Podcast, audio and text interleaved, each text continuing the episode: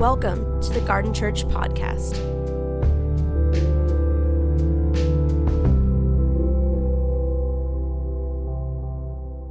What would it look like? What would, what would change if the culture of the kingdom of God uh, were present in Long Beach? We've, we've had this kind of our theme for a long time, right? In, in, in Long Beach as in heaven. Well, what would that look like? What, what would that, how would that work its way out just at, at the cultural level uh, as, as it begins to spread out beyond Sunday morning, as it begins to spread out beyond our relationships. What would it look like if the kingdom came in your, uh, your community, in your house church? What, what would it look like if you, as an ambassador, using that language now technically, as a representative of the kingdom, what would that look like in your place of employment? Uh, what would it uh, what would it look like in the normal, ordinary, everyday functionality of marriages, or parenting, or managing singleness, or how we uh, resource ourselves financially? How would what would it look like if the if the kingdom came? And today, uh, we want to focus very particularly on the issue of power. It's a hot topic uh, in our culture today. Uh, and um, I, I want to suggest to you that when the kingdom comes, it probably won't look an awful lot like we're seeing power get used today. And sometimes not even in the church. Because often the church, in, in, including sadly sometimes us, um, use power in the same ways that it is used elsewhere in the world. And I want to suggest to you that Jesus has a better another plan that if we're praying that his kingdom come, we better get ready for his way of power rather than ours. Does that make sense? So that's where we're going to go. Uh, we begin, as always, for me at least, back at the beginning because the end that God is working towards is uh, looks like the beginning that He started with in the first place. So Genesis chapter one makes it clear uh, that we are built for power. God said, "Let us make humankind in our image, in our likeness, so that they can rule uh, over the fish of the sea, over the birds of the sky, over the livestock, over all the wild animals, over all the creatures that move along the ground." So please notice from the get-go Verse 27 God created then humankind in his own image. He cre- in the image of God, he created them, male and female, he created them. So, a couple of quick observations. We've made these before. I can go into these in greater detail if you want me to, but I know that we've talked about this, so just a snapshot this really quickly. We are built for power. Human beings are built as part of the image of God. You're not the image of God, but you're part of it. You're not, you know, male is not image, female is not image. It's male and female in collaborative, cooperative, relational community. That's the image of God, and that is built as a conduit uh, for exercising God's care for the planet. That's what to rule means. Rule doesn't mean to tell them what to do. Cows don't take well to you telling them what to do. But cows do need an environment in which their full cowness can be expressed. Does that make sense? And that's our job. We, as the image of God, are here as stewards of God's power, as representatives of God on the planet, so that the rest of the creation, the rest of the created world, can uh, uh, flourish in the way God intended it in the first place. That's what it means to be empowered. Yeah? So please notice two things real quick. We are not given then power or authority over God and we are not given power or authority over each other. So, persons are not intended to exercise power or dominion or authority over one another.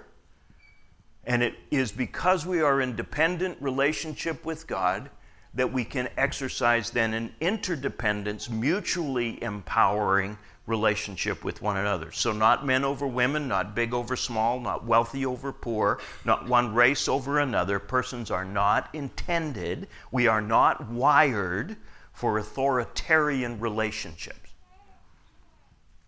We are, we are wired for mutually empowering relationships. Because when we ask the question, well, if we're the image of God, then how does God exercise his power?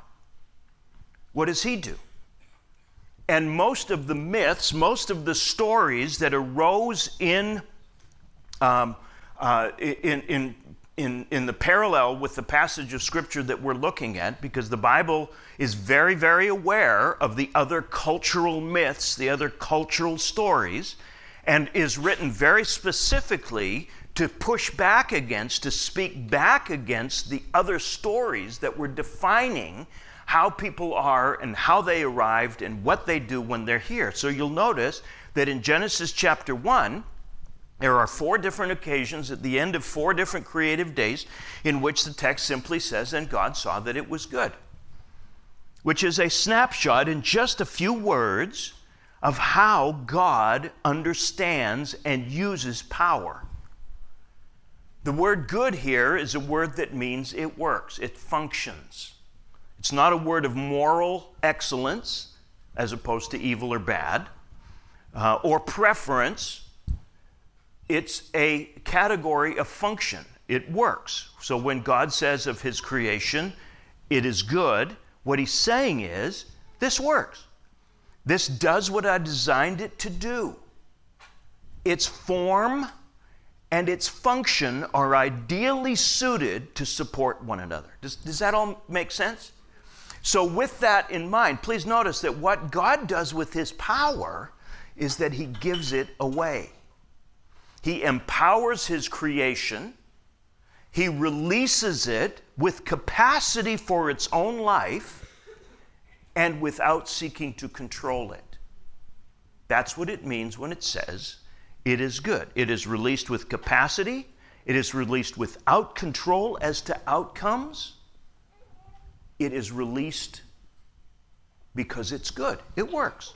So God doesn't get engaged, if you will, in the story that follows in a hyper degree of supervision or, ma- uh, or management or the making of it happen in one way or another. He trusts His creation, He empowers it. Guess then what He's looking for in His human creation as we are His image? Same thing. He wants us to empower his creation. He wants us to support it in its full emergence. He wants us not to engage in control. Now, this is really hard for us because for us, we are so turned upside down in this stage of the game, right? That power is all about control. Would that be fair to say? The reason I want positional power, the reason I want financial power, the reason I want power of whatever kind in our culture, political or military or whatever, is so I can make stuff happen. That is preferential to me. And of course, the rest of the world, which is largely the same. Any, anybody else have the illusion that what's good for you is good for everybody else? Uh huh. Uh huh. So we've got to learn something about how God. Is everybody on track so far? I realized I started to come out here with some really big ideas, and I, I, I just trust you to track along with me. But everybody, we're, we're okay? All right, fine. So I'm going to assume that you're not lying to me. So, so, so, so, so when, when Jesus gets a hold of this and begins now, remember the world came upside down in Genesis chapter 3, right? Because in Genesis chapter 3, we got anxious, we became afraid. We began to be ashamed. And instead of empowering one another, what did we do with the power we built with? We used it to self protect. We used power to dominate rather than empower. We use power to manipulate. When we see ourselves in the weaker position, we use our power to manipulate because we want to secure our place. We want to use and leverage whatever power we have to acquire more so that we're safe. Right? And, and, and this is not Genesis, this is not what God had in mind. This is the logical consequence. Remember, he's not going to stop it. Why? Because he's empowering his creation. He trusts it, he releases it without capacity, with capacity, and without control. Really annoying. Because we want God to step in and fix stuff when it breaks. Of course, we don't want him to enable us to become the kinds of people who don't break it in the first place. We want Him to rescue us when we screw it up. We don't want Him to limit our freedom so we don't screw it up. Anybody see the contradiction here? Right? So, so, so, so He's going to let us choose an upside down world out of fear and insecurity because He trusts His creation. And please notice that the rest of creation, the ones over which we are supposed to be in, in, in, in care and stewardship, begins to push back and resist us. It begins not to trust us. You see this throughout the, the Genesis 3 narrative, and then Paul says that the whole earth is groaning in travail until we get our act together so that it can trust us again. So when Jesus comes, and starts to model a redemptive place when he announces the coming of his kingdom, we ought to expect him to live in a way similar to what we were built for in the first place, Genesis 1 and 2. And we ought to expect him to resist, to push back against the structures of power which by this time had become embedded politically, militarily, financially, gender based, race based, all of the ways of power, all of the ways of securing safety and security, all of the ways of leveraging whatever position I have for my personal advantage, and of course, those of my friends. We ought to see, expect Jesus to push back against that. And so notice when he gets uh, pushed into a corner on this, two of, his, two of his disciples, people who are trying to learn to live like him, come to him and with the classic misunderstanding that all of his disciples, including us, have, say to him this Lord, when you come in your glory, when you get maximized in your power, if I can, can I translate it that way? We want to be sitting one on your right, one on your left. In other words, we want to be number one and number two, or number one and number two. It's either your choice. But we're, we're, good, we're good for that role. In other words, we want the power that we recognize you to have when you come in full, when the kingdom comes as you are announcing it to come in full force. We want to be in charge of that power. So Jesus says this, Mark chapter 10. Guys, you know that those who are regarded as rulers of the Gentiles lord it over them their high officials exercise authority over them. Does that sound at all familiar? And then he says, in a classic ironic twist, with a smile on his face and a gleam in his eye and redness flooding the disciples' faces in embarrassment. Guys, that's not the way it is among us, is it? Among us, Whoever wants to be great must be your servant. Whoever wants to become, to be first, must be slave of all. For even the Son of Man did not come to be served, but to serve and to give his life as a ransom for many.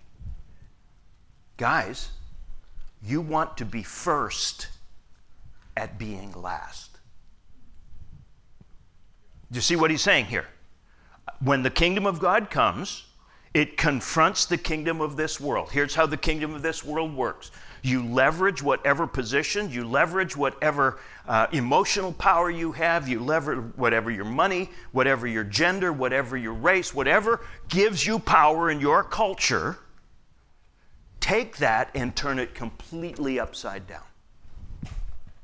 Whatever makes you strong in your culture, is at the wrong end of the equation when the kingdom of God comes. How does that feel? Anybody else uncomfortable with that? I am. Frankly, I am, because that terrifies me. Because that means the weak are in charge. Now, please notice what happens.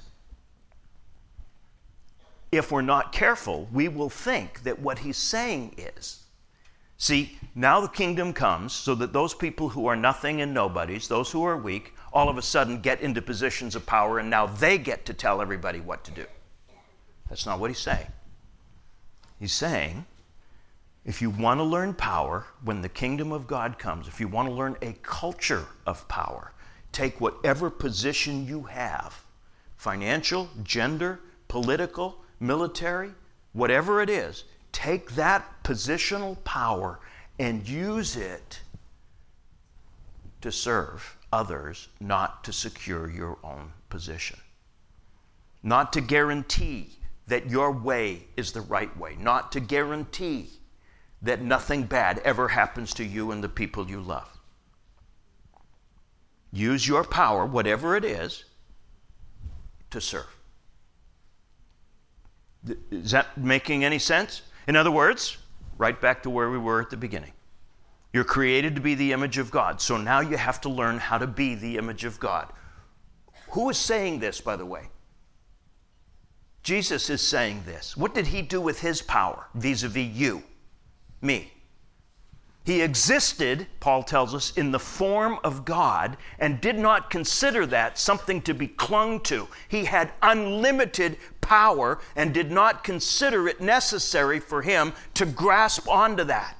By the way, that'll be one of the key ideas that begins to penetrate our souls when we have finally begun to realize that the kingdom culture of power is beginning to work its way into our soul. When we have power and don't need to hang on to it.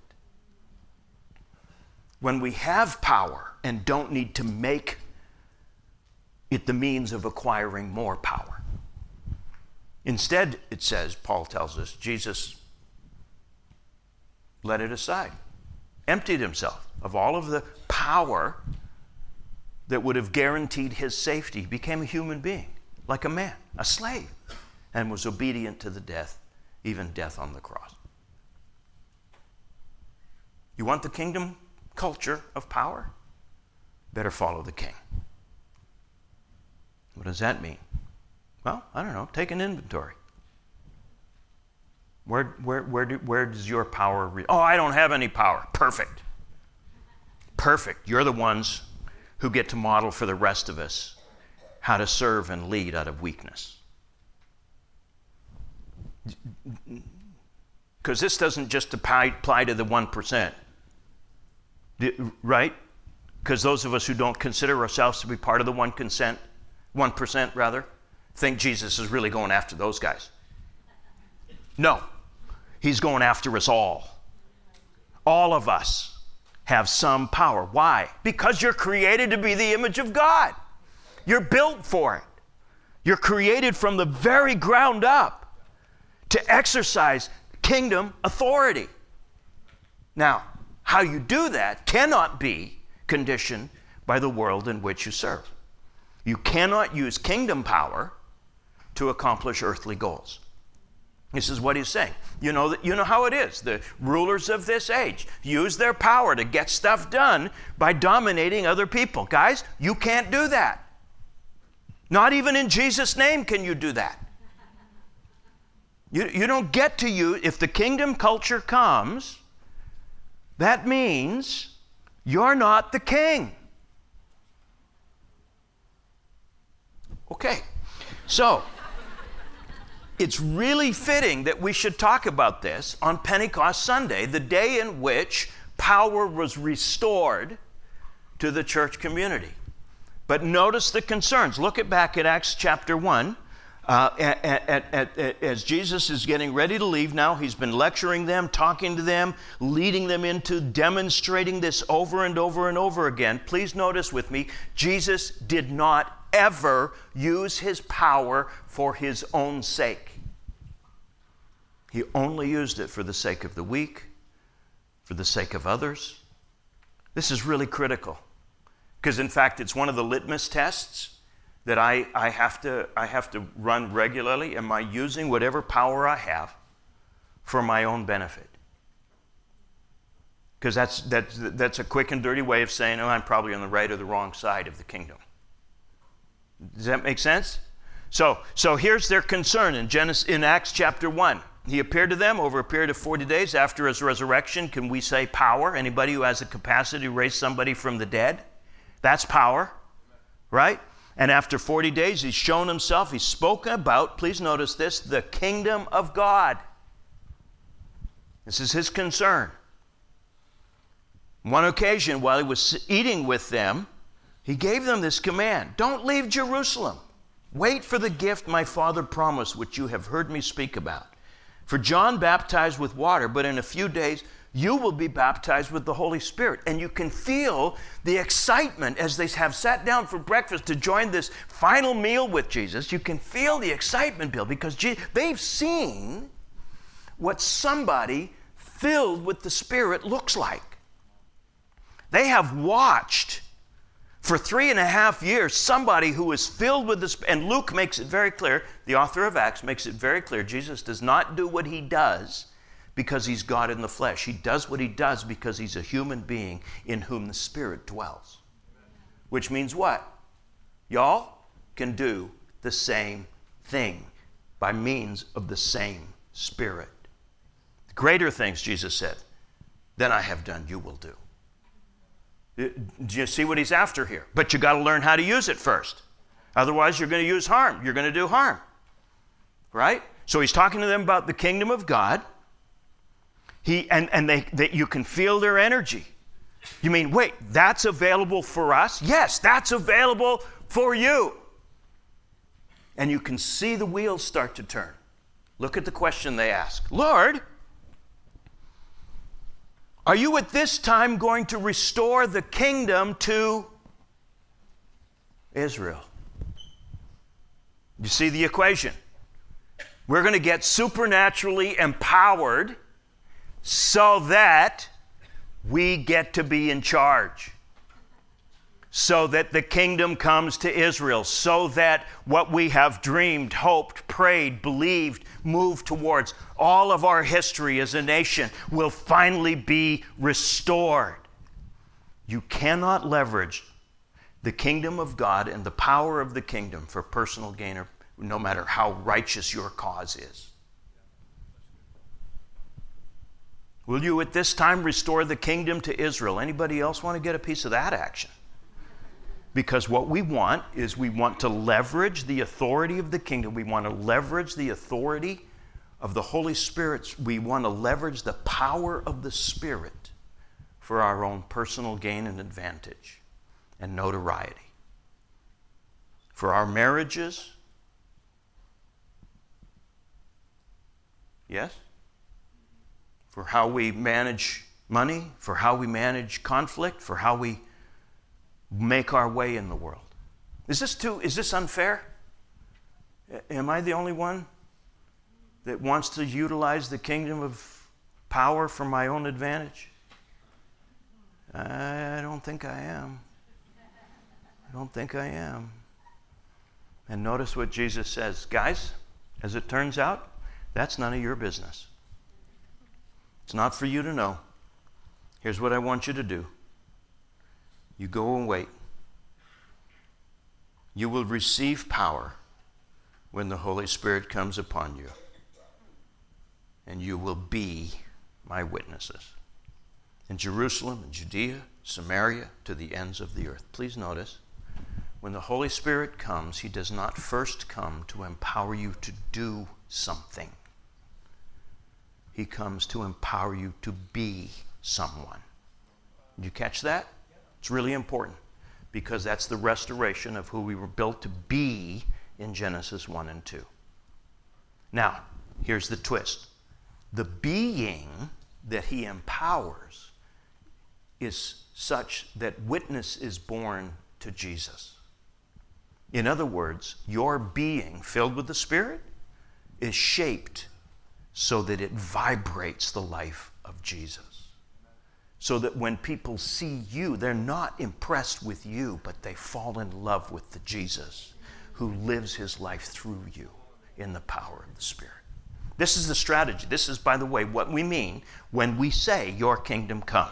Lord, I want you to so shape who I am, to so shape my very being that every aspect of my life vibrates with the testimony of the resurrected Christ. That's what I want how I'm married, how I parent my kids, how I manage my sexuality, how I handle financial resources, how I supervise my employees, how I serve as an employee, how I manage unemployment, how I handle the pink slip and the bad diagnosis. All of that needs to be empowered by the Spirit so that witness is born to the reality of the resurrected Christ. All of that.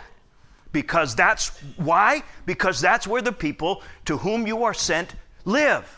They live in a challenged world maritally. They live in a challenged world in terms of parenting. They live in a challenged world in terms of the pink slip and the bad diagnosis and the unemployment and the crime rate and all of those other things. If we don't go as they are into their world and model the life of Christ, the resurrection of Christ in the power of the Spirit, the world will not be saved. Will not be saved when you and I get in charge. And please notice, he does not say, I want you to gather together on a weekly basis and I want you to vibrate the life of the kingdom so that people come in and notice. He says, I want you to go to your Jerusalem. I want you to go to your Judea. I want you to hang with all of the folks in your neighborhood. I want you to invite them into your lives, and I want you to invite yourself into their lives. Oh, and by the way, I want you to go to Samaria too. This language doesn't always c- connect with us. We don't realize how it would have landed. Take the most despised group of people that you can imagine. Socioculturally, economically, figure it out. Who is that for you? The people you've disdained, the people you've dismissed, the people you wonder if they're even really human beings. That's the Samaritans. And I want you, he says, to go to them. I want you to go to them, those people that you have discounted and disregarded and dismissed and, and viewed with contempt. I want you to go to them. And I want you to, in the power of the Spirit, vibrate the life of the resurrected Christ because those, those folks, they're my kids too. And if you don't know it, then you're not going to be helpful for me in the kingdom's coming. If you view them as them, and not as us who don't know it yet? If you don't see me in them, the ones in prison, the ones sick, the ones naked, the ones in peril, if you don't see me in them, not as a project, but as a person, you haven't yet begun to understand what the kingdom culture of power looks like. Does this make sense? You want the world to be saved? You want the kingdom to come? This is what it looks like. I want you to vibrate in places of comfort and places of discomfort with the life of the kingdom. And please notice, when the Holy Spirit comes on the day of Pentecost, the day that we celebrate today, verse 22 of Acts chapter 2, the power of the Spirit comes, enabling them to be in Jerusalem, Judea, etc., etc. Peter's sermon reframes what is happening here. Look at this. Fellow Israelites, the audience who is gathered to watch this phenomenon of the Spirit's empowerment. Jesus of Nazareth was a man accredited by God, to you by God, by miracles, by wonders, by signs, which God did among you through him, as you yourselves know. Please notice the miraculous is not intended for the recipient of the miracle. The miraculous intend, is intended to bear witness to the reality of Jesus to the onlooker. Is one of the concerns that I have as growing up as a classical Pentecostal is sometimes we want to leverage the power of the Spirit for our own personal kingdoms, for my happy, holy time with Jesus. I want to vibrate in the Spirit, have a great experience. And by the way, not a thing wrong with that if, if at the end of the day, it points to Jesus. It invites people. If, if the character of Christ is not produced in me by result of my ecstatic spiritual experiences, words from the Lord, and, and, and warm fuzzies up and down my spine, and the falling on the floor and weeping uncontrollably, all of the things that I've grown up with all my life wonderful, wonderful, wonderful, wonderful, more, more, more, more, so that we can serve more effectively so that Jesus is lifted up, not so that everybody kind of Instagrams the moment of crazy.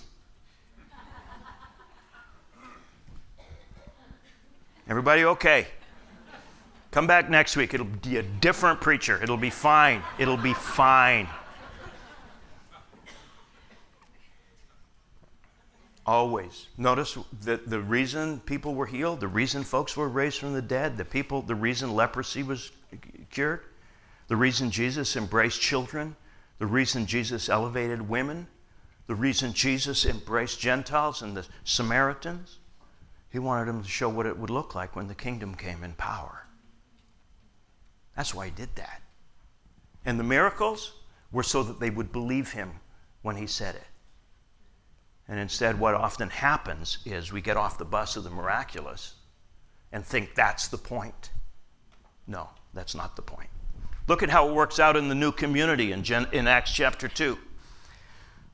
They, they devoted themselves. This new community formed, by the way, also in the power of the Spirit. It's one of the things the Spirit does is He forms a new community that is shaped by the culture of the kingdom.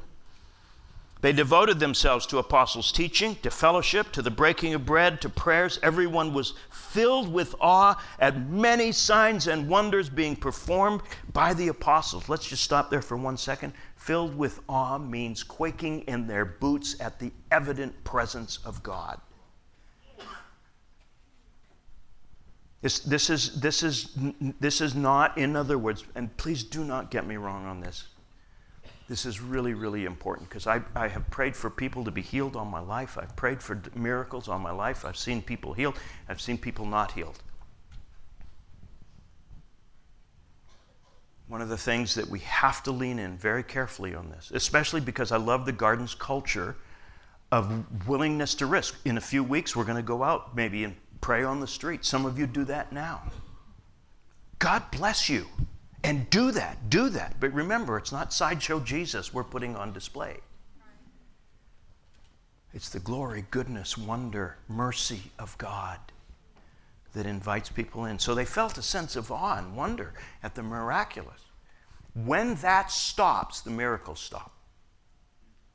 When it becomes the point when the beneficiary is simply the person who was healed and everybody else views themselves as, as entitled to be healed, then the Holy Spirit says, uh, Sorry, guys, this has gone sideways. I need to empower some of you to die well. I need to empower some Stephens who are stoned and in the power of the Spirit see beyond themselves. Anybody want the culture of the kingdom and power? Because both, you can't have it one way without the other, right? It, you, you, you, you can't. And so, so the outcome here is just pretty astounding. The power of the Spirit comes, the culture of the Spirit comes, and look what happened. They sold property and possessions to give everyone who had need, not just the members of their own community, but the folks who had nobody to care for them. Every day they continued to meet together in temple courts. They broke bread in their homes. They ate together with glad and sincere hearts, praising God, enjoying the favor of all the people. And the Lord trusted them so he could add to their number daily those who were being saved. I want the garden to be a church that God can trust. I don't want people to have to come here to find Jesus. I want you to go there because you know him. Does that, does that make sense?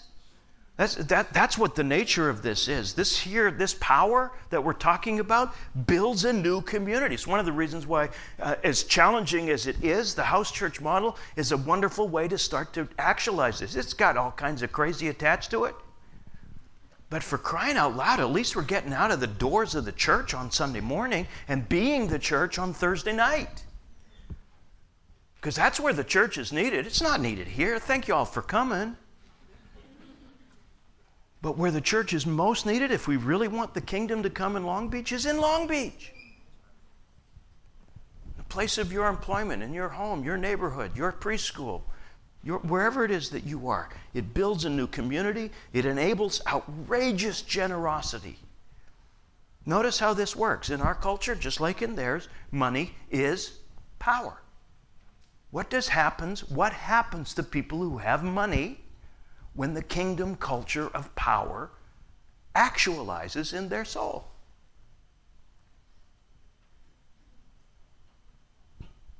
This is the audience participation portion of the service. You know what happens? They're outrageously generous. They recognize it's not my money, it's given to me to give. That's why poverty, by the way, is not necessarily more spiritual than wealth. The challenge is wealthy folks have such a position of power in the prevailing system that it's really, really challenging for them to be an upside down kingdom. But if they can figure that out, as many of Jesus' friends did, holy cow. Good things can happen when wealthy people let the kingdom of God control the culture of power. The reason we have Luke and Acts is because a wealthy patron named Theophilus paid to have it written.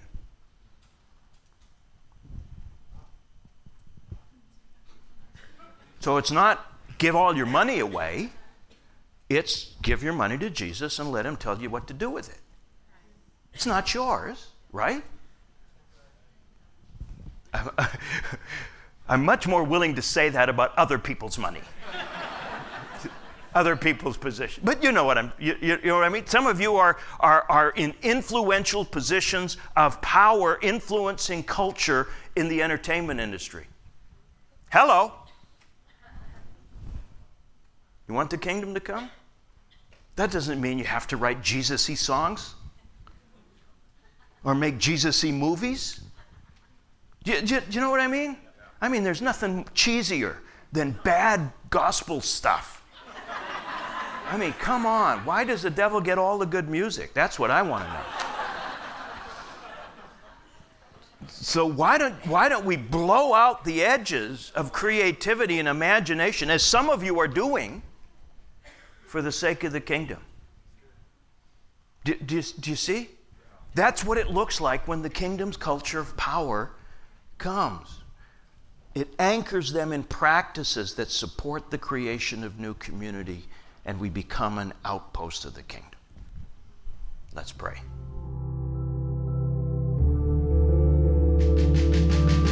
Thank you for listening. For more information, please visit garden.church.